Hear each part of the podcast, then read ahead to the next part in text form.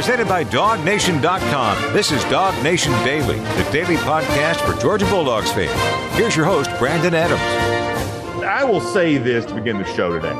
Admittedly, I am not in the world's greatest mood. I, if you listen to yesterday's show, you know that I was in a pretty optimistic spirit about what might happen with five star wide receiver Luther Burden. As of yesterday's show, I was actually feeling pretty good about it.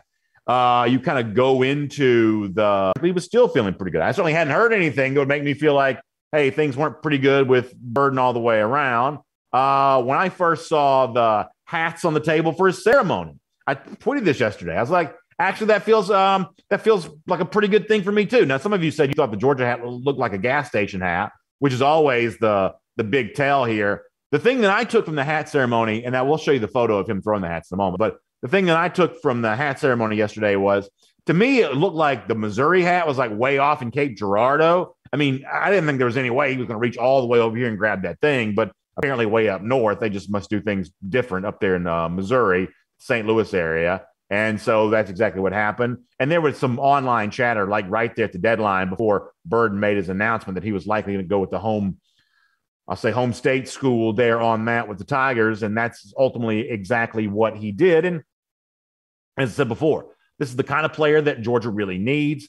This was kind of representing a final frontier of sorts for UGA. One thing that Georgia hasn't quite done as much of is the top end, truly wide receiver recruits. You know, Burden's a top 10 player in the entire country for the class of uh, 2022. And these are the kinds of recruiting wins, although Georgia has lagged behind. And given the success that Georgia's enjoyed, even though this has mostly been a story about the Georgia defense thus far this season, given the success that uh, that Georgia's also enjoyed offensively, they've scored 30 or more points in every game but one this season. You thought, well, maybe that's a early indicator they're going to win with a guy like Burton, a Burden, in, in a way that maybe in the past they wouldn't have won a recruitment like this. And ultimately, that didn't happen. And so for now, that door for UGA hasn't quite been kicked all the way in yet. And we'll wait to see if there's a chance to happen or if there's more of a need for Georgia to demonstrate offensive success on the field to truly feel like it can win these battles.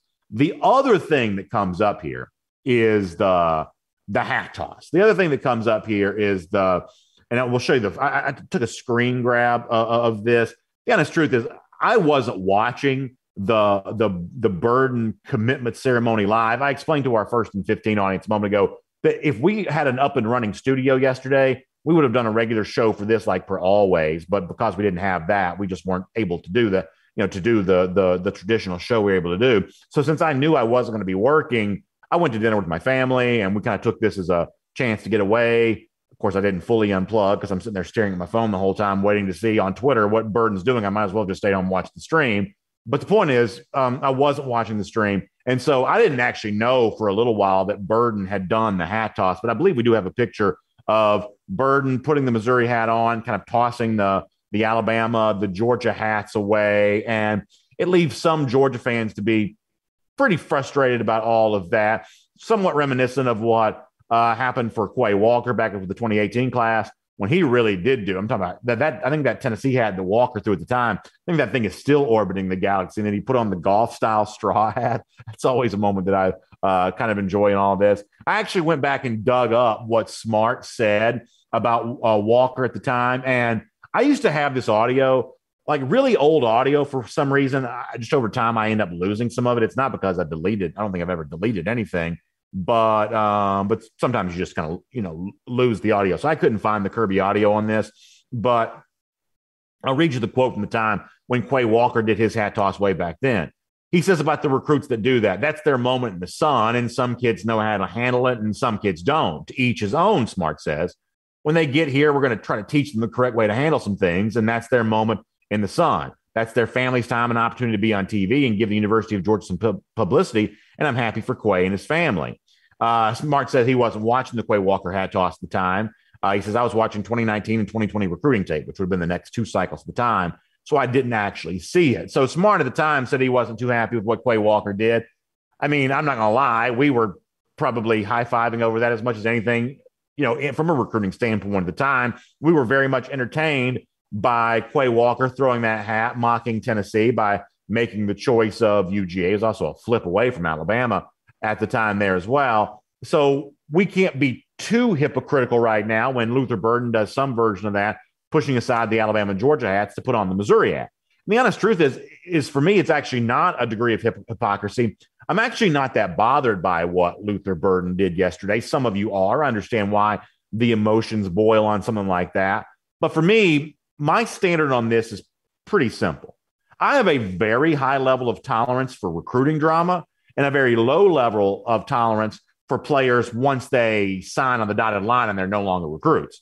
My thing is make your commitment ceremony as dramatic as you want it to be. Take all your official visits, flip if you want to, decommit from somewhere if you want to, recommit somewhere else, and then decommit from there if you want to. I don't think you've ever heard me ever say, Hey, I'm tired of all the drama with so and so recruit. A lot of you do say that all the time. And I don't think you're wrong to feel that way. Different people have different levels of tolerance for lots of things in life. Some of you don't like recruiting drama. And I can understand to a degree why some people might feel that way. Recruiting drama doesn't bother me at all. I'm greatly entertained by it when it benefits Georgia or also when it doesn't benefit Georgia. I'm at least, you know, able to to process it and kind of be okay with it. Once a player signs with the school, at that point in time, I want the drama to end. And you'll never really hear me worry too much of, oh my gosh, if so and so doesn't play, it's going to hit the transfer portal, or oh my gosh, if whatever, whatever, whatever, you know, what's going on with this player for the most part, I expect you once you sign on the dotted line to go be a player, be one of the 85 men on that roster and put your nose to the grindstone and get to work. And for those that have the drama free life, they can be rewarded for that. The Channing Tindalls, Latavious Brinis, and players like that, they have quietly gone about their business at practice each and every day at Georgia. They're now being rewarded with really prominent spots on this team. That's the, to me the way that college football is supposed to work. I don't expect anything to come quickly for anybody. I expect everyone to have to work, and I expect them to do that without really any degree of drama. And that's just the way that life should be, I believe, on the other side of the letter of intent.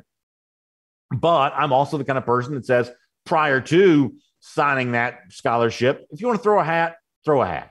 And some of you would say, well, I don't want any part of Luther Burden now, eh, now that he's thrown that Georgia hat.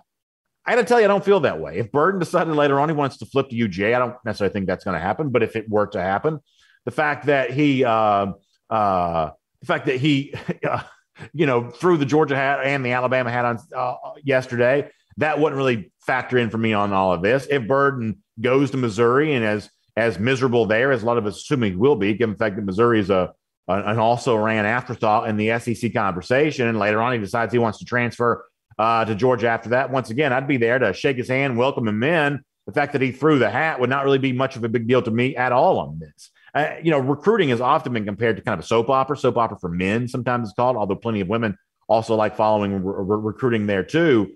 Um, you know, from that standpoint, I'm okay with the soap opera. I'm okay with the theatrics. I'm okay with the drama. Uh, if anything, I think what Burden did to Georgia yesterday is not the worst thing that's gone down with UG in some of these instances. I mean, I think we can think of a high profile example or two of maybe a recruit who really did kind of um, set Georgia up to think they were going to win the battle, only to maybe pick somebody else right there at the last minute in a way that seems somewhat orchestrated. If you think back over the course of time, there may be worse examples than what Burden did yesterday of kind of ratcheting up the drama to punish UGA. I think Burden was just probably having fun, and I think he's a pretty good player. I, I wish he was there at Georgia in the class of 2022, but doesn't work out. And now you kind of shake things off. I will say one more thing about this, and we're going to get ready to bring on Jeff Sentell and do kind of a extended interview with him where we'll take those audience questions. It was funny when I was sitting at the restaurant yesterday and I'm looking at my phone and you see the Burden news, Burden going to uh, going to Missouri. In my mind, I'm thinking, well, that's okay. If the worst my life's ever going to get is seeing Georgia lose out on a five star wide receiver simultaneous to the Braves enjoying a 5-2 lead in game three of a National League Championship Series. They already lead 2 nothing. In my mind, I was thinking, well, if that's as bad as my life is going to get, then uh, then things are are pretty good for me indeed. Little did I know that shortly after the Burden news going south, the Braves game would go south there as well. This is not a baseball show, so I won't talk too much about that. But it was one of those nights last night where, as a sports fan, I was feeling pretty lousy. That's part of the reason why we're going to have some fun with Jeff here in a moment because a lot of folks, not not not everybody who watches this show is a Braves fan. Not everybody who watches this show cares about what happened last night in the NLCS, but a lot of our audience does because I've heard from you on this already. So, uh, Braves looking to get back on the horse today. Georgia, from a recruiting standpoint, looking to do the same thing. And so we'll give Jeff Sentell a chance to help us do all that here on DawgNation Daily in just a moment. Let me also, while we get ready to bring on Jeff, do something somewhat impromptu, unplanned here for a moment. Something I am really in a good mood about. And we'll make this uh, uh, around the doghouse here today, presented by our friends at Rooms to Go. Before I say hello to Jeff, this is this is not planned. This is not something I was going to do because it only happened a little while ago. But some of you have shared this with me that um, in true hashtag JD to NYC spirit, um, I guess Paul Finebaum goes on ESPN this morning and really, I mean, you want to talk about almost reciting word for word the um, the exact stuff that we've been saying around here about why Jordan Davis should be a Heisman finalist here this season. That has now made its way to ESPN morning television. And folks, do not discount how big of a pricey piece of real estate that is. You know what a commercial would cost to run on ESPN on a morning show like that? This is uh, this is certainly an example of this. Uh, this just happened right before the show. I don't fully have the audio to play for you, but let me see if I can bring on Jeff here for a minute. Uh, Jeff, unmute your microphone if you don't mind. And let me ask you, I'm going to try to play this through my own microphone. Tell me if you can hear this. Let's, let's see if this goes over the air here for a moment. And if it does, let's see if we're doing well here. Hold on one second. I'm going to take my headset microphone off. I think he deserves a lot of consideration, Grady. Are you getting because, that? Uh, it's long overdue. We don't see defensive players win the Heisman often, or I believe just once, but it's not. Let's do this again. Will he win it? Probably not.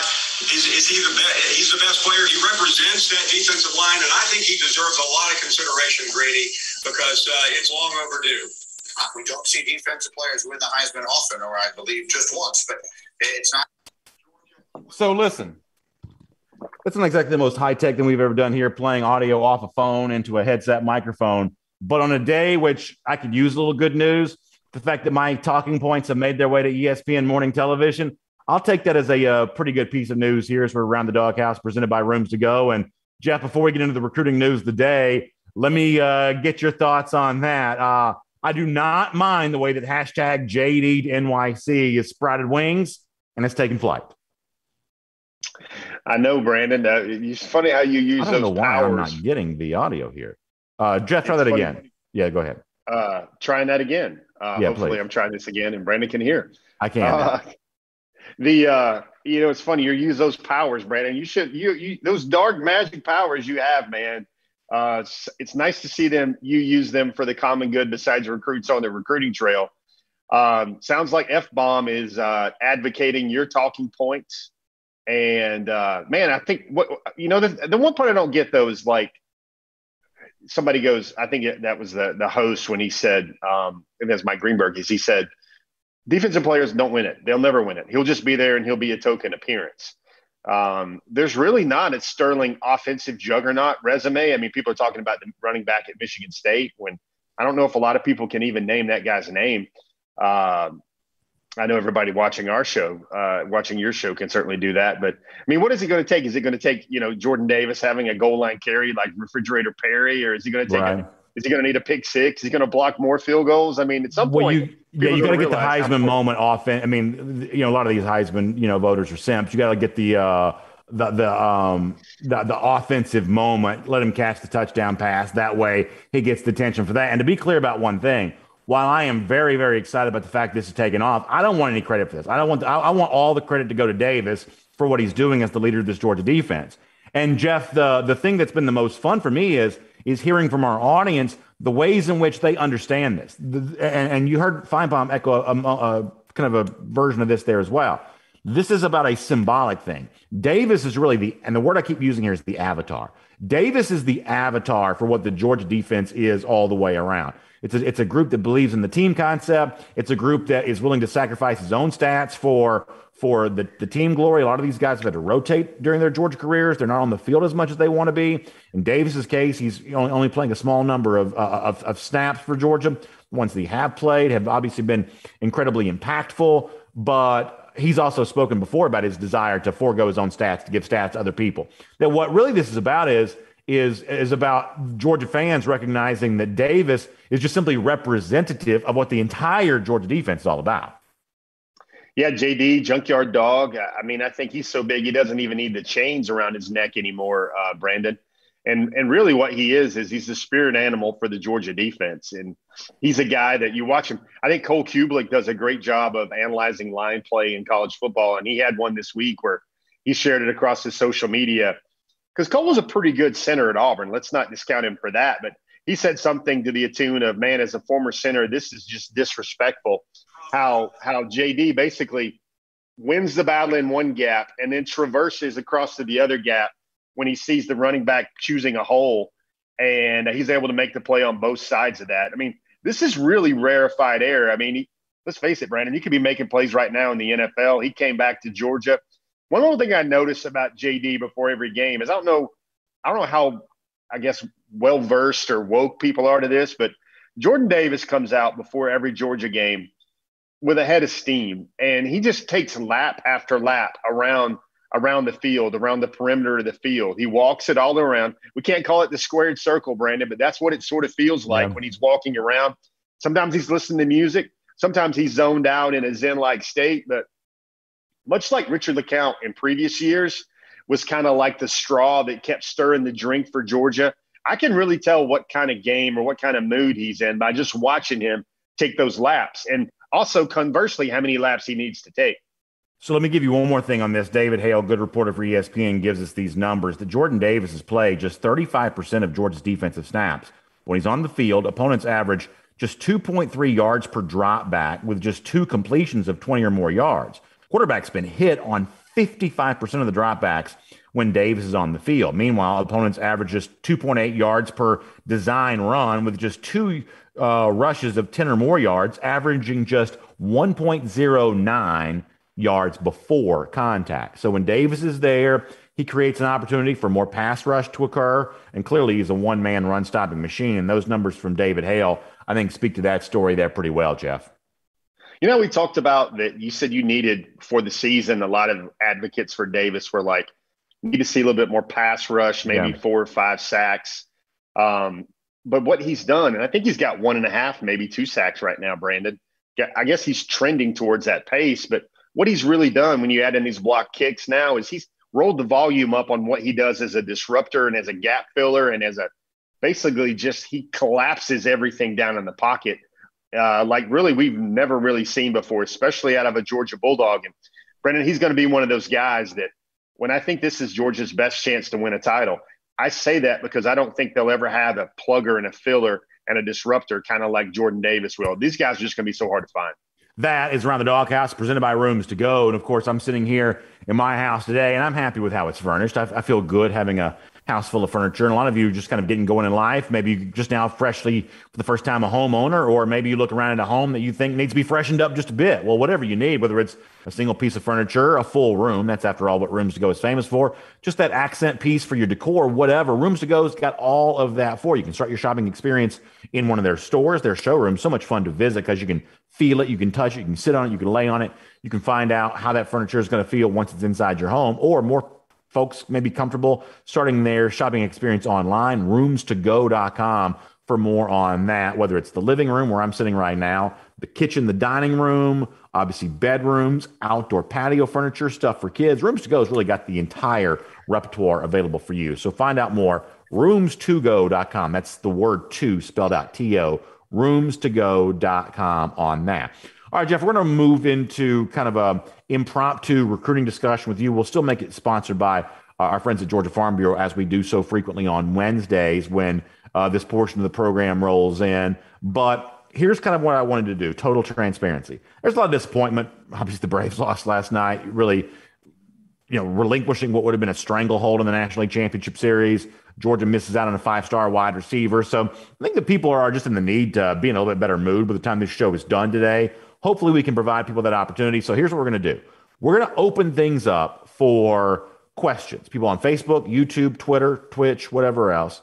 Um, and we'll just kind of do kind of casual recruiting talk here about what everybody else wants to address. And then we'll see where that goes. And for our podcast audience that feels like maybe you got a, you missed out on this chance to ask your own question to Jeff, when Jeff comes back on Friday, we'll do a version of this again. And so if you want to tweet at me or hit me in the comment section with a couple of those, uh, Eh, when we post the podcast, dawgnation.com, we will do some podcast listener questions for this on Friday because today will mostly be dominated by our video audience. So I think this will be a fun way to just be in a little bit better mood when the day is done than maybe we are right now, just given the disappointing sporting moments of last night. So, Jeff, let me start with this. And before we kind of start taking those questions from the audience, Luther Burden chooses Missouri instead of Georgia. I told our folks that, you know, had we had a normal studio set up, we would have been live for this, and I would have been disappointed for this right on air. I went into the day feeling pretty optimistic about Burden. There was obviously some late last minute online chatter that kind of sent this thing in the other direction. But from your perspective, how did it end up that uh, Burden was going to go to Eli Drinkwitz's school as opposed to the one down here? Yeah, it's one of those things, Brandon, that happens in, in recruiting. Uh, I think he told a lot of people where he was going, and I think he told a lot of people different things. Uh, you know, when I was on the scene with him a couple weeks ago in St. Louis, uh, I, I kind of got an inkling about you know, hey, I need to do my job well. I need to go up there and tell a really good Luther Burden story because he's really in it thick with Jordan, with Georgia. And, uh, you know, you heard some things there. You heard some things about, um, you know, there was a lot of stories that, you know, should things have went Georgia's way, a lot of folks were going to get a, get a chance to read. Uh, it was just like whenever the subject of, and this was kind of even before that I was identified myself as a reporter from Atlanta. A lot of his teammates were like, when the subject of Georgia came up, uh, I remember there was a there was an interview on the field after a game, and he was talking about uh, his next few trips. And George's official visit came up, and his teammates around him all started barking at him and saying "Go Dogs." Mm-hmm. And uh, you know, it's funny. There was a there was a there's a cornerback on the on the East St. Louis team, and we're going to see them on Friday against IMG Academy, or at least I will. And uh, he was talking about the, one of the reasons why that Luther moved to Georgia or moved to East St. Louis for his senior year because uh, he he wanted to get you know that iron sharpens iron. He wanted to go against a great guy every day in practice to make him better. A key mentor, and obviously Georgia checked the box there. A key mentor also told me that the one thing Luther is going to look to do is to win. He wants to be surrounding himself by winners. Uh, he wants to go to a team that has a chance to win championships. He wants to. He knows he's going to play well in college. He knows he's going to be a pro. That's the confidence around his circle but they want him to enjoy his college career while doing it. They want to. Does he have, the internet? have fun too? Does he have the internet? Has he has he seen things I've I've gone from Missouri over the last few decades? Carrier pigeon, I guess. I mean, Brandon, this might be the first time in history that an unofficial visit for an SEC school while they're hosting North Texas results in a commit because afterward, um, afterward, you know, one of the things that uh, he said was he said that he knew after that unofficial visit to North Texas that he wanted to be a Tiger. Okay. And that his mind was kind of set. He said it was a family decision. He said Georgia made him think. But, you know, then the questions came, and the questions were, hey, this is still just a verbal commitment. It's not binding.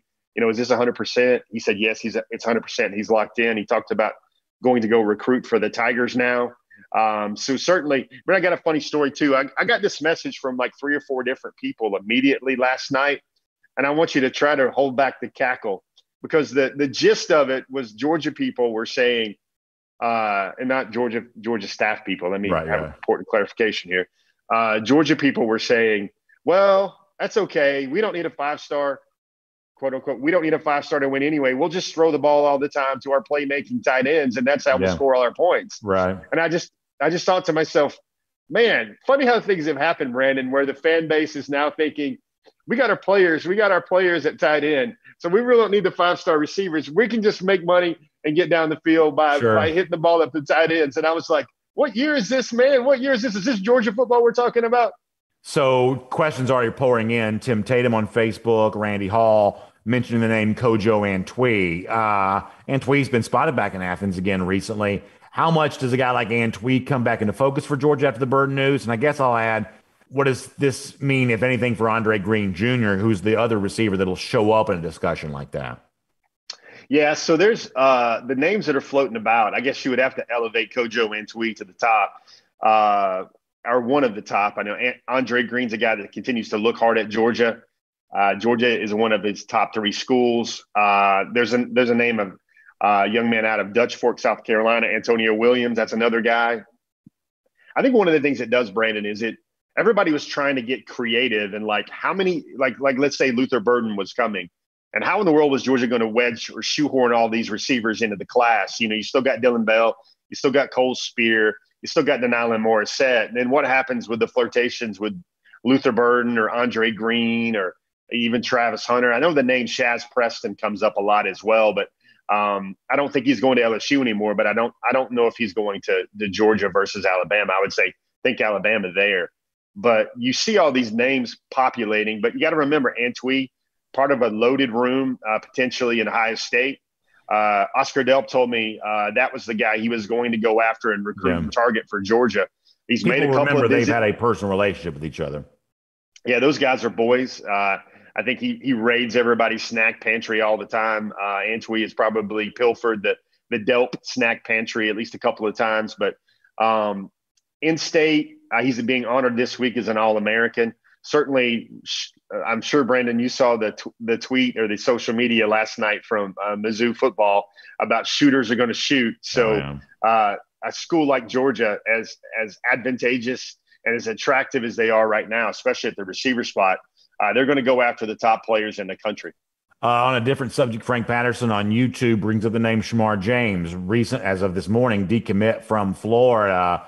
Uh, where does Georgia stand in this? Obviously, James has liked some stuff on social media lately related to UGA, but I guess there's also the thought of the in-state pull for the University of Alabama now for James as well upon decommitting from Florida. So, what do you make of Shamar James at the moment? Yeah, it's funny, Brandon. One of the one of the routes that a guy like me tries to figure out how this class could close and potential timelines for everything. And you know, one of the ways Georgia would get to the nation's number one class would be, I guess, swiping uh, Florida's top-rated commitment. Yeah. Been talking to Shamar for some time. Shamar has long-standing ties that go back to the University of Georgia. It's something we haven't really written up or reported yet because we wanted to we wanted to creep into this story and see how things went. And I think Florida has kind of dissolved to the point where Shamar wants to back up. Brandon, he, this is the type of guy that at one point was being recruited by Georgia, even play offense. That's how skilled he is. He's a top 70 recruit. I think he's the nation's number 70 uh, overall prospect, number 10 linebacker. Uh, should Shamar James wind up at Georgia, people are going to start asking questions like, what happens with CJ Washington? Nothing happens with CJ Washington. What happens with Jalen Walker? Nothing happens with Jalen Walker. I think you would kind of see Georgia look at the innate athleticism for Walker and say, hey, man, either you can probably try and play outside a little bit or kind of freelance between both spots. I think Shamar James is that type of athlete, Brandon. He's got good film as a wide receiver for his program in, in Mobile in that area in uh, South Alabama. And, you know, I think a lot of people are wondering, I'm sure this thought has crossed your mind. What what would take the sting out of the Luther Burden news? Oh, just go ahead and take Florida's top two commits and add them yeah. to the Georgia 2022 class. I think I think you you would be keen on that. Well, when you say top two, the other name you're obviously referencing there is Julian Humphrey, the defensive back, cornerback, we'll call him, who's been at Georgia, also been pretty complimentary of UGA in the days since then. So, does the James situation also foreshadow Humphrey?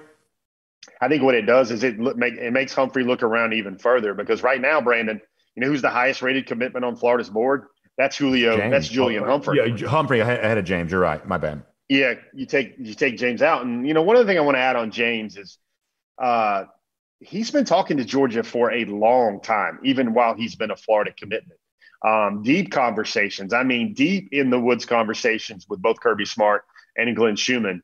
So it's going to be interesting to see how that one plays out for sure A couple folks on Facebook a moment ago, and I apologize for not seeing the names anymore, but uh, asking uh, Travis Kelly, uh, one of these guys, and others asking about Bear Alexander. Isaac Cruz there as well, asking about Bear Alexander. What's the latest on Big Bear? Now that he's at IMG Academy, of course.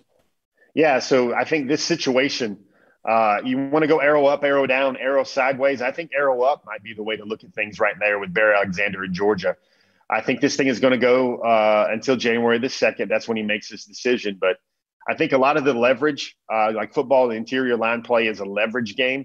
I think Texas A&M has lost its best hand placement and leverage uh, with Big Bear Alexander, and I think there is a there is a growing sense of confidence that um, this is no longer Texas A&M's recruit to lose. I think uh, what this has done, the location factor is done is I think it makes Bear Alexander, Big Bear Alexander, a viable a viable potential addition to the Georgia class for 2022. I still think things got to get down the road.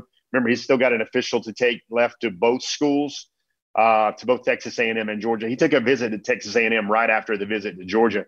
Both of those were unofficials. I think it's going to be very interesting down the stretch. Leah Sorrell, I hope I pronounced that name correctly on the Facebook comment section, mentions the idea that even though Alabama was a hat on the table for Burden yesterday, the truth is there was never much of a public push on the part of Alabama for Burden. Why do you think that is, Jeff? Well, I think one of the things is when he did his tour, when he went around this summer and he visited a lot of places, I don't think there was a lot of mutual reciprocal love between Alabama and uh, and Luther Burden III. I think it was kind of a name brand type thing. Everybody wants their top three to look very shiny and very impressive. It was it was interesting, Brendan, because one of his best friends, who's also from that area, Jameson Williams, is now starring at Alabama as a wide receiver. Um, and that's one of those things that people can kid about it, but it was interesting that he grabbed both the Georgia and the Alabama hats and tossed them at the same time. And I'm sure there's a joke there about somebody looking at that and saying, "Hey, at least Georgia's on a level playing field with Alabama that both their hats get flipped." Yeah, listen, I said this before you joined us too. I don't care a lick about throwing the hat. Um, I, would take Burden. I'd take Burden tomorrow. Um, like my tolerance for recruiting drama is pretty high. Now I don't want drama with guys once they sign at school. Once you sign your school, you need to get to work and put your nose to the grindstone. But when you're when you're recruiting, you should have the most elaborate ceremony. You should use a live animal to make your commitment. You should throw a hat. You should do whatever you want. Like I really don't care. When Quay Walker threw the Tennessee hat, I was the happiest guy in the world. When I'm not going to necessarily mention names, but when certain recruits have seemingly made Georgia think they were going to be the one that got the uh, announcement, only to be kind of led on and like publicly basically dismissed at the last minute, I was upset about that. But once again, if you're going to play the game, the door's got to swing both ways on this, right? I, I, just have a fairly high tolerance for recruiting drama, and whether it be as a one-time eventual transfer or as maybe a, a flip on signing day, whatever were to happen, I'd still welcome Burden with open arms. Like this kind of stuff just does not get me all that bothered.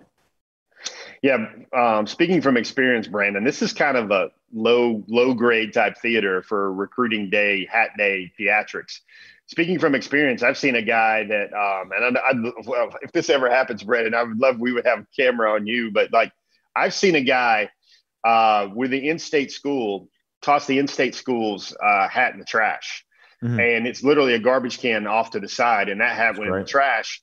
And then he starts talking about his decision, and he's got the other school's gear on. I mean, he's taking questions, Brandon. Like a lot of folks are, they've hit the button, that story's out. And then he's like, hold on a second, this just doesn't feel right.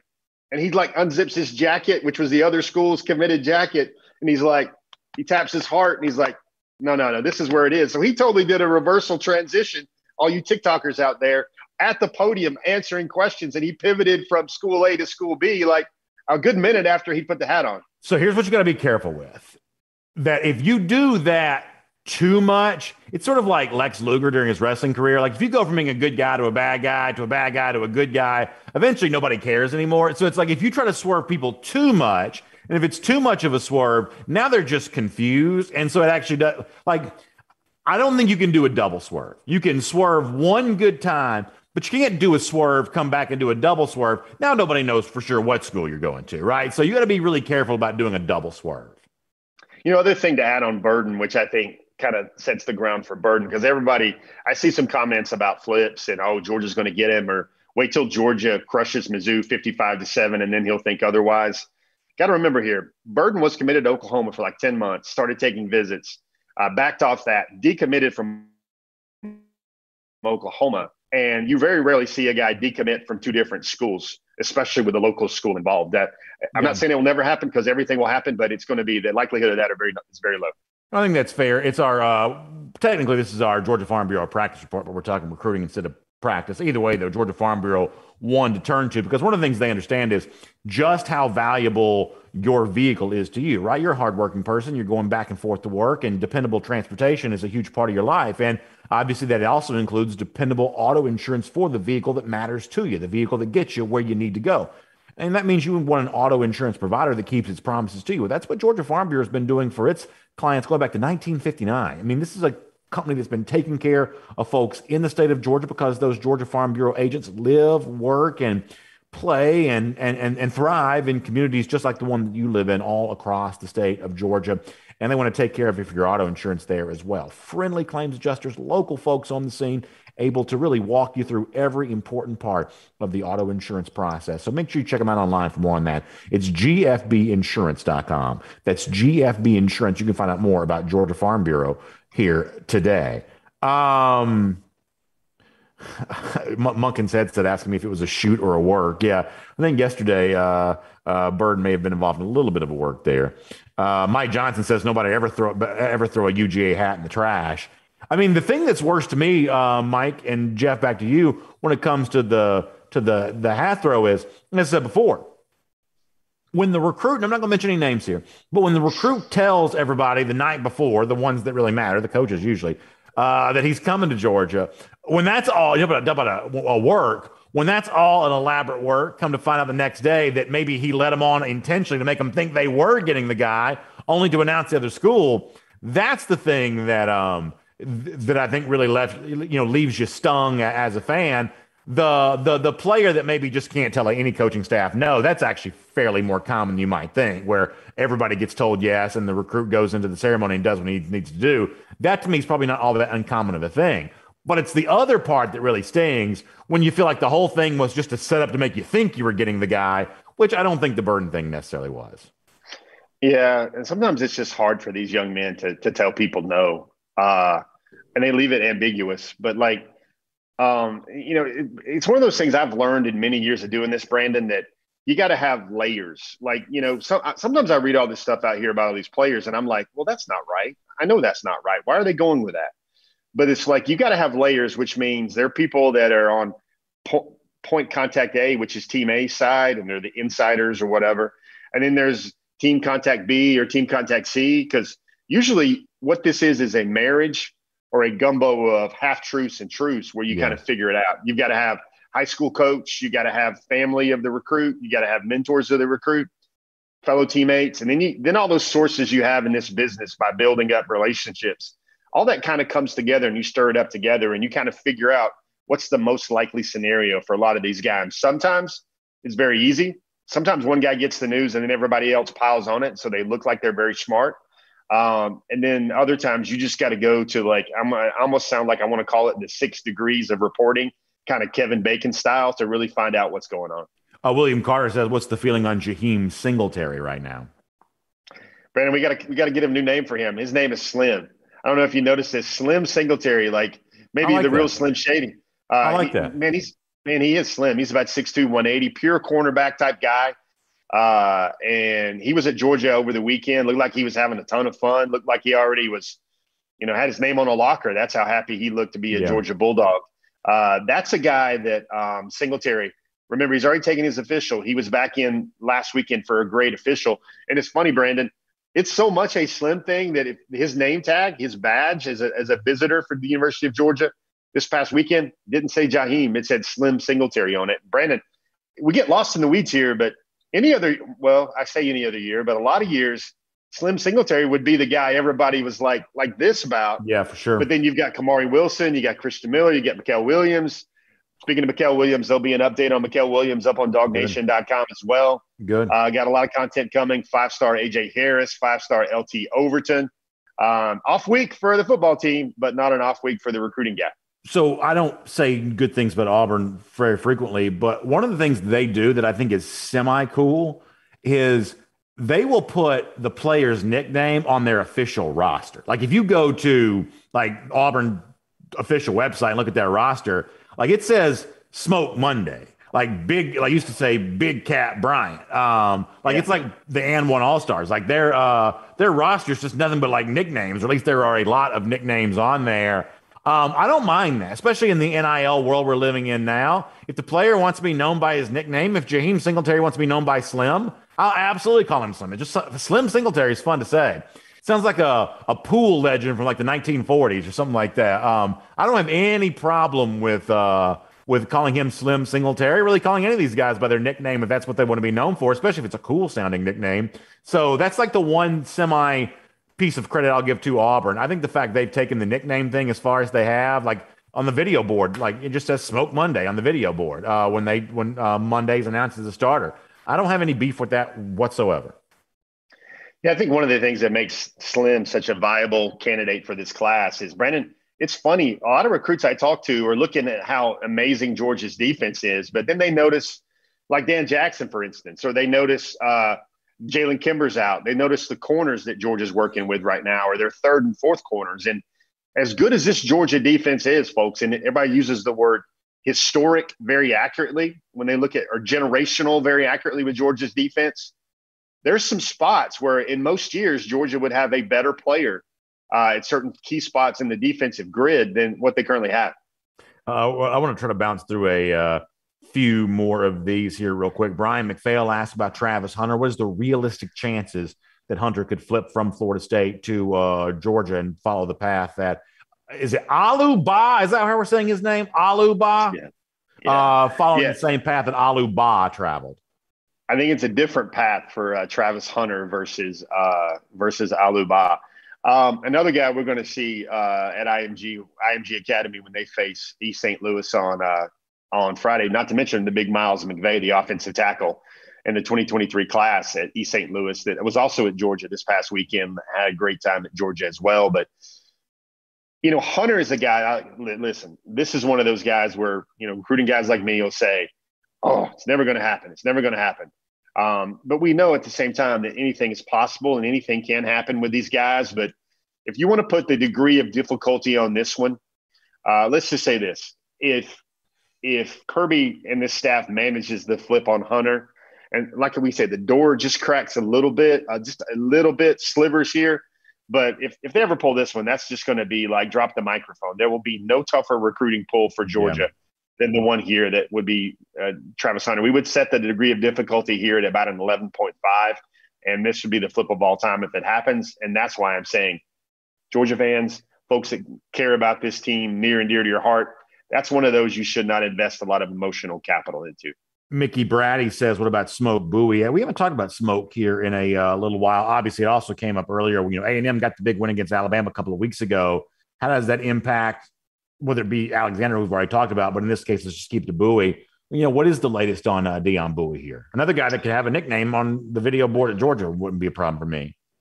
Yeah, Smoke uh, Smoke Bouie is interesting because I think his recruitment now become, become becomes very complicated. Uh, not just because it is um, he's currently committed to Texas A&M and he's about to take an official visit, I think, this weekend to uh, A&M as well.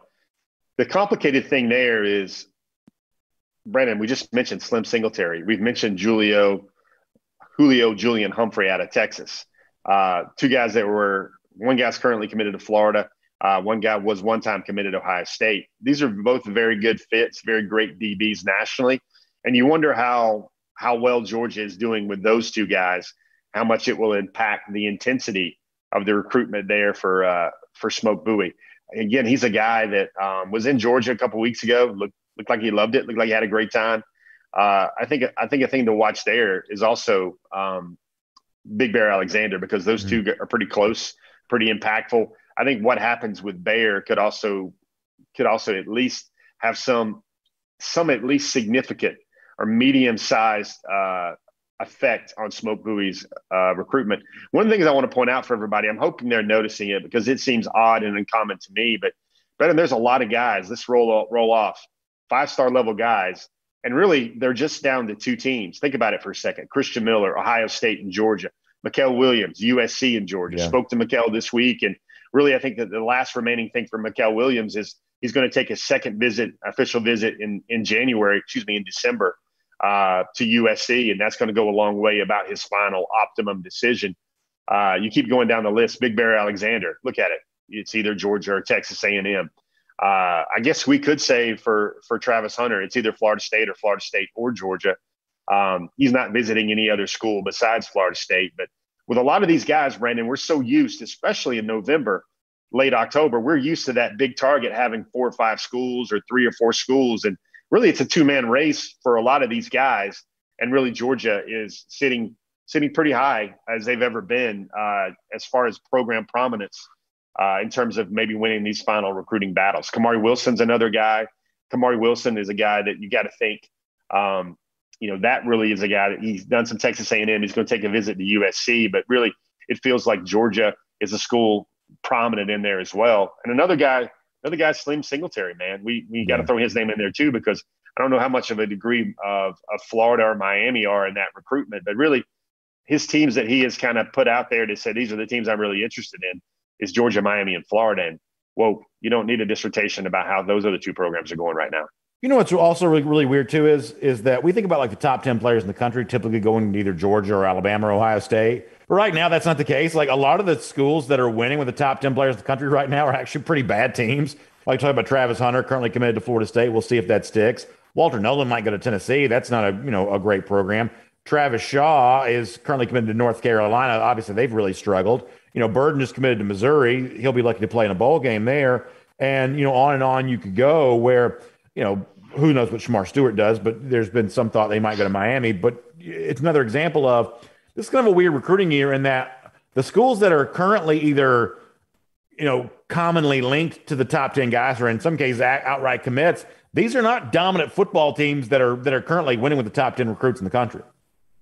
Yeah, I think it's probably some a little bit of this is the after effects or the kind of the echo effect of COVID and pandemic recruiting. A lot of these guys built relationships over Zoom, and where these big boy big boy programs didn't have a chance to separate themselves based on facilities stuff, infrastructure, staff, and that's that kept a lot of those smaller schools in it for a long time with a, a lot of these guys on the a lot of these guys on the list. And it's it's kind of funny when you sit there and go you know, really the top three right now. I think the top three goes Georgia, uh, Penn State, and and then um, Alabama, kind of in reverse order there in ascending order. Um, there's a lot of those, like Travis Shaw, for instance, Brandon. Everybody thinks, oh, that guy's flippable. No, it's not really flippable at all. Uh, you keep going up and down the list. There's a lot of guys. I would watch a couple of schools though. Ohio State's grabbing a lot of momentum right now. Mm-hmm. Uh, Oklahoma's grabbing a lot of momentum right now, kind of working themselves up the food chain a little bit. I got to have a recruiting update. I got to make sure I mention this name for your for your viewership, Brandon. Hero Kanu is another guy that uh, just came off of a big visit to Oklahoma. Uh, looks like the last official visit will be to Georgia uh, for the Missouri game. That's another one that you you talk about. Would Georgia find room in the class? You most definitely believe they would find room in the class for a guy like Hero Kanu. Uh, also, Shemar James is expected to take his official to Georgia for the Missouri game as well. And Brandon, I would never would have thought looking at that home schedule that there would be so many yeah. optimum recruiting weekends. For That's sure. kind of why I kind of laughed a little bit when Kirby Smart made his annual comments about Jacksonville versus yeah. uh, a rotation. Uh, folks, the deal now, the show now is the Georgia Bulldogs. It's not mm. so much Georgia needs an optimum opponent to come in and get everybody in the house. Georgia is generating enough buzz, enough magnetism on their own, enough gravity on their own where that's just fine. I think that's great. I think it's very well said. Let me do a couple of very quick ones here. Bob Zamblin asking about the running back situation. Jordan James, Branson Robinson, those two backs. It seems like Georgia is very happy with its two running back commits the class of 2022, right? Yeah, very happy. It was good to see Branson Robinson in Athens. That was his first uh, game day visit to Athens. Of course, he's the nation's number uh, three running back on the composite, number one on rivals.com. Uh, and man, he was iced out, Brandon. I don't know if you noticed that, man, but he looked like he looked like some of those memes I see of you on uh, on Twitter and social media, where you're all iced up and you know ready to ready to go to town or ready to go out on for a night on the town. But he was there. Branson's been bo- bothered a little bit by an Achilles injury this fall. He's missed a couple of games for Germantown. Uh, that's why I'll be so anxious to hang out with him for a little bit tomorrow uh, in Madison, uh, Mississippi, as well. Jordan James also got to mention him. He's, he took an official visit. Uh, he took his official visit to Georgia over the weekend, had another splendid time. He went up to that picture spot, which I now think is the best picture spot in Athens, up in the rafters, uh, yeah. high up in the clouds for the a team that's ascending almost to the top of the mountain right now in college football. I find that very fitting. Uh, but Bob, to answer your question, Georgia's got two this this year they love, and they're going to get two next year that they love because they're going to go two for two in these next two years with two packs of running backs. A la. Chubb, a la Sony. Very fast. Let's try to get a few more of these in, Jeff, and you're doing a great job. Appreciate that. Jamie Scott asking about the scholarship numbers for Georgia. I know there's the new rule that it gives you a chance to expand the class to make up for some of the pandemic uh, and, and transfer stuff. Do we know yet how many Georgia can sign? How many is expected to sign? I think I think the number will be how many they can sign, and that's Yeah. going to be a that's going to be a number that's going to move. Keywords: blue shirt, back counting, gray shirt, forward counters. Everybody's got to remember this new NCAA rule when you can replace up to seven guys on your roster. Um, so it could go up to 32, up to seven guys on your roster that transfer out. I mean, we, people should know that a lot of that kind of stuff doesn't get publicly reported for a lot of reasons. For the big schools, especially the Georgias, the Alabamas, there's all kinds of creative stuff that goes on with scholarship counting that's a complicated to even understand, and, and b just doesn't get reported for a number of reasons, and oftentimes because the player himself chooses to keep it private. Yeah, well, we would call it nuclear launch codes, especially for that when when we're at DEFCON one. But uh, you know, Brandon, the other thing is there are a lot of there's there's guys on the Georgia roster that everybody thinks are scholarship guys, Mhm. but are actually not on scholarship anymore, or they weren't on scholarship, or not intended to go on scholarship. So that plays with the number as well. About you know what's the actual number? We know the hard number is 85 guys on scholarship at one time, um, but you can do forward counting, back counting, blue shirting, gray shirting to kind of wiggle that number up and down to kind of fit your whims. Allison Scaly says, based on the receivers we have coming back next year, who's the best complement for the receivers they could sign in 2022? Does Georgia need to get that fast guy? And if so, who is it? Does Georgia need the big guy? And if so, who is that? Of the receivers that Georgia could sign, who do you think fits in well with the receiver room that they are going to have? Allison's asking. Well, I, I, in specifics to this class, there's two questions here. One is who's Georgia going to get in the portal if they don't get what they want um, out of the 2022 class? I think right now Georgia has a stock body size, which is basically the same guy, about six feet, about 200 pounds. Those are the type of receivers they got right now. I think Cole Spear is the speed demon receiver. Here's what Georgia needs. Georgia needs an X that's in that six-three playmaker mode. I think Burden could have been that guy because his ball skills and the way he goes up and gets balls and snatches balls, his hand-eye coordination, his ability to create instant separation was so good. I think Georgia still needs an alpha receiver in this class, Brandon. And I don't know if this class is going to yield that for the Bulldogs this year. Last one we'll do with you, Mike Q and Johnny Ricks at DawgNation.com, both bringing up Mykel Williams. I know you got a story coming up on Mykel here, but uh, a little bit of a preview. I thought it was really cool on game day on Saturday to see the M Y K E L spelled out there amongst some of the fans in attendance. Can you give us a little bit of a preview for what's coming down the pipe at DawgNation.com concerning a pretty sizable flip that might be coming to UGA via USC? Well, first of all, I'll give you a couple of good nuggets. Number one, I think Mykel Williams set the unofficial Georgia official visit record for the number of sisters he had with him on the visit. I think he had about four or five younger sisters uh, with him on the visit. Uh, one of the things uh, I will point out here, and this is nothing of Georgia's doing, Brandon, which kind of points to the momentum of the season. Remember a couple weeks back when Mykel Williams was actually the one who first saw on social media the Big Bear Alexander that we want Bear, Bear Alexander signed? They were both in the front rows, and Mykel's pointed out that phone, pointed out on his phone to Bear. He's Yeah. like, "Look, man, they do sure love them some Bear." Brandon, Georgia picks him up for his official visit with a car service, probably about 10 o'clock, 10:30 a.m. on Saturday, coming from Columbus. And somebody, one of his coaches on the Hardaway staff, sent him something on his smartphone this time. And Brandon, it was that we want Mykel Nice. uh, that showed up on game day. Georgia didn't have to do that. Just social media did its thing. And probably Nice. if we had to say what was the most impactful thing, impactful single thing uh, for Mykel Williams on his visit, that's when he's rolling up 85, trying to get to Athens on a game day. And he looks on his phone and he sees ESPN College Game Day and he sees We Want Mykel in the background. And for him, that was the wow, eye opening, oh my gosh moment. Because a week, couple weeks earlier, he was the guy pointing out, "I man, they love them some Bear." Well, this time he found out that Georgia fans do love them some Mykel as well. You love the idea of that. Guys feeling at home when they take those visits to Georgia, and whether it be fans or the official efforts by the program itself, making these guys feel like they're getting that love when they come to UGA. For those of us who want to see Georgia get as many of these elite recruits as it can, uh, that is certainly great news to be able to hear. Jeff, we took you through a lot there. I think we feel better now on the heels of the Burden decision yesterday. Appreciate you and the yeoman's work that you put together for us here. And we'll look forward to getting a chance to speak to you on Friday. We'll do some version of this all again then. So it's a good time to be able to do this today, Jeff. And I certainly appreciate your time as we do it. All right, guys, let me plug something, Brandon. Uh, before the hedges tonight, 8 p.m., we will have at least one special guest on that is currently committed to the University of Georgia. Uh, should be some fun when we have these DawgNation conversations live. Remember, 8 o'clock on all the DawgNation social channels. I know this is not the velvety, syrupy tones of Brandon Adams plugging something, but eight o'clock, hedges, come prepare. We're going to have some fun. That sounds like a great time, Jeff. I can't wait for that. We'll talk to you here on DawgNation Daily again very soon there as well. And if we transition away from Jeff, we have now gotten pretty late here, so I'm going to do this pretty quick. We'll roll into an SEC through here. It's cruise around the SEC courtesy of our friends at Royal Caribbean. Of course, great chance to get back on the seas again. The Royal Caribbean ships, they are setting sail once again. And many of you are excited about that because you've been on Royal Caribbean cruises before and you're ready to be back on another one again.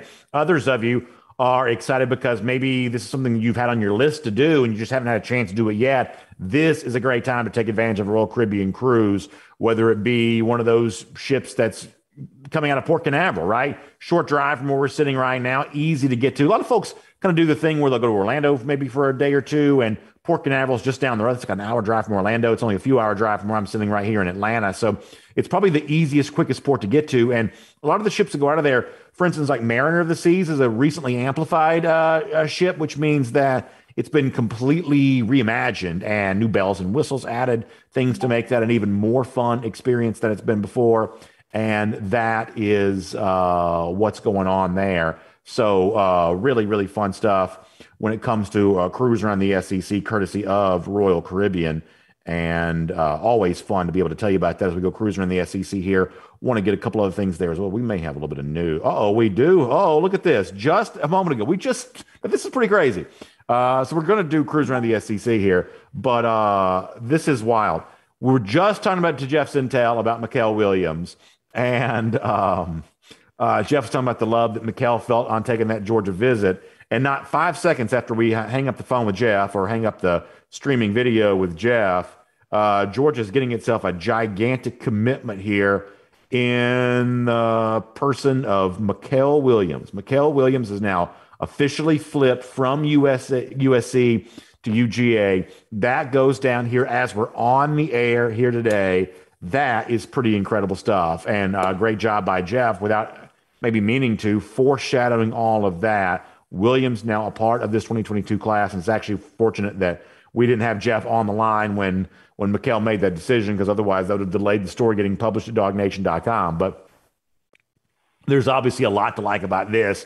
Uh, Williams is a terrific player, and it's also one of those things that we've seen Georgia be very good at before. You know, Kirby Smart is just a pretty good chess player, right? He likes to move the pieces around the board, and we have seen him in the past have the power on the heels of getting some bad recruiting news to very quickly change the headline. This is clearly another example of that. Oh, you're worried that Luther Burden may have thrown a hat. Well, how about a five star flip from USC? How about a big time defensive lineman like Mykel Williams? Does that change the story quickly enough for you? Does that change the story well enough for you? Uh, that is uh, really pretty good stuff all the way around there. So, man, that, that is that is fun when it comes to Mykel Williams. And now talking about anything from a from an SEC standpoint seems a, a little bit passe, seems kind of beside the point. So, when we do this, I had a couple of SEC stories I was going to get to, and we'll just save those for tomorrow and kind of bask here for a moment in the idea that Georgia has added Mykel Williams officially to the class of 2022 while we're on air right now. Big thanks to Royal Caribbean for allowing us, allowing us to cruise around the SEC each and every day. And just incredible stuff right there the dogs add Mykel Williams. You better believe, over the course of the next couple of days here on DawgNation Daily, we'll have plenty to talk about there on that. Massive, massive commitment. Not necessarily the world's biggest surprise. Seems like Mykel uh, Williams have been trending this direction for UGA for quite some time, but still, plenty of reason to celebrate this. What an addition this is in the person of Mykel Williams, now officially a part of Georgia's 2022 class. Boy, I uh, I really like that all the way around. A couple of other notes to give you here for a moment. Uh, today, 3 p.m. Eastern time, there will be no SEC Country Live. The honest truth is, you know, just to be completely candid, doing DawgNation Daily in kind of a makeshift fashion like this is not my favorite thing to do. In the transition to the new studio, doing the show that way for SEC Country Live was going to be a little bit of a pain. So what we're going to do is, and I'll put a video out on Facebook for the folks who may miss this, obviously for the folks around the rest of the SEC who tune in and watch – just to let them know that we're debuting a brand new studio. SEC Country Live will be back next week.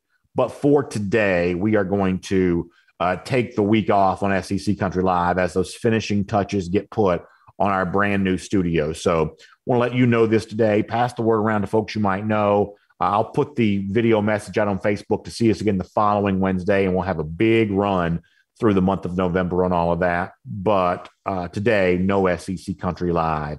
So just want to make you aware of that. Also, something else to make you aware of here just for a moment. I told you this yesterday. There's a really fun tailgate experience happening before the Georgia Florida game next Saturday. The website to find more about this is gtepresents.com. That's GTE Presents. A lot of you are looking for that tailgate experience. You want the food taken care of, the, the beverages taken care of, the chance to have a cool place to sit and relax and enjoy the festivities in true cocktail party fashion. Uh, this is a really fun tailgate experience. And the website to find more about this is gtepresents.com.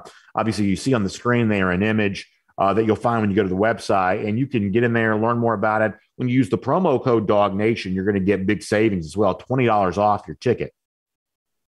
So, gtepresents.com and uh, $20 off your ticket when you use the promo code DawgNation. Fun tailgate experience next Saturday in Jacksonville, getting ready for the world's largest outdoor cocktail party. Of course, our friends at Finnish Long Drink. Uh, so much fun to think about when you start thinking about tailgates there too. So find them online, thelongdrink.com. And you can check out the four different varieties, whether it be the traditional, which comes in the blue can, whether it be the the long drink strong and the black can, eight and a half percent alcohol by volume, uh, long drink cranberry, the long drink zero, so many of the folks that uh, watch us, listen to us each and every day, have told us how much they're loving the Finnish long drink right now. Great story. Comes from Finland in the 1950s in America now and all across the state of Georgia. And really, they've been blowing up in Georgia there as well. Golf courses, bars, beverage stores, so many different places around you to check out the Finnish long drink. So find out more at thelongdrink.com and you can figure out where you can pick yourself some up. So on the heels of Georgia getting some good news a moment ago with Mykel Williams, let's get ready to bounce out of here today. And um, I will give you a couple of uh, of golden shoes here for a moment, and we will uh, obviously have a, have a good time with all of this as we get ready to bounce out here. Obviously, a little bit of a difficult transition for me on all of that. But uh, first of all, let me do this. Uh, really cool golden shoe coming the uh, way of is it Pablo that shared this with me? Yeah, Pablo shares this with me. He says this is going to be a golden shoe award. It's uh, Brian who says Tennessee took that that NIL stuff to a new level, and it's a Tennessee football player wearing a French's mustard shirt. This is really pretty funny. Of obviously making fun of the fact that somebody threw that mustard bottle at the Ole Miss game last Saturday. Uh, Pablo having some fun with that. P White ten on Twitter uh, sharing uh, Brian's tweet, Augusta Bulldogs tweet of the Tennessee fan wearing the uh, French's mustard jersey as a uh, as a little bit of an NIL thing. That's uh, really pretty funny stuff. Also, folks continue to have fun with the hashtag JD to NYC. Uh, these tweets continue to blow up, and folks, it's working. The attention that Georgia fans, by using that hashtag, are giving for Jordan Davis is getting him talked about on ESPN. Believe it or not, now think about this for a moment. ESPN stopped talking about LeBron James for five seconds so they could talk about Jordan Davis. You know how hard that is to get them to stop talking about LeBron James for any length of time? And for five seconds, they stopped talking about LeBron James. They weren't talking about little Bronny James. They weren't talking LeBron at all. They started talking Jordan Davis on ESPN television this morning. And the reason why is because they see so many folks using the hashtag JD NYC. That makes me very, very happy. And our buddy uh, Barkalot, who's so good at this stuff on Twitter, you'll remember the other day that Kirby Smart said that Jordan Davis was Godzilla like. Well, Barkalot gives us a cool image here. It says Godzilla's coming to Jacksonville. You see Jordan Davis and all the uh, fire coming out of the uh, mouth there.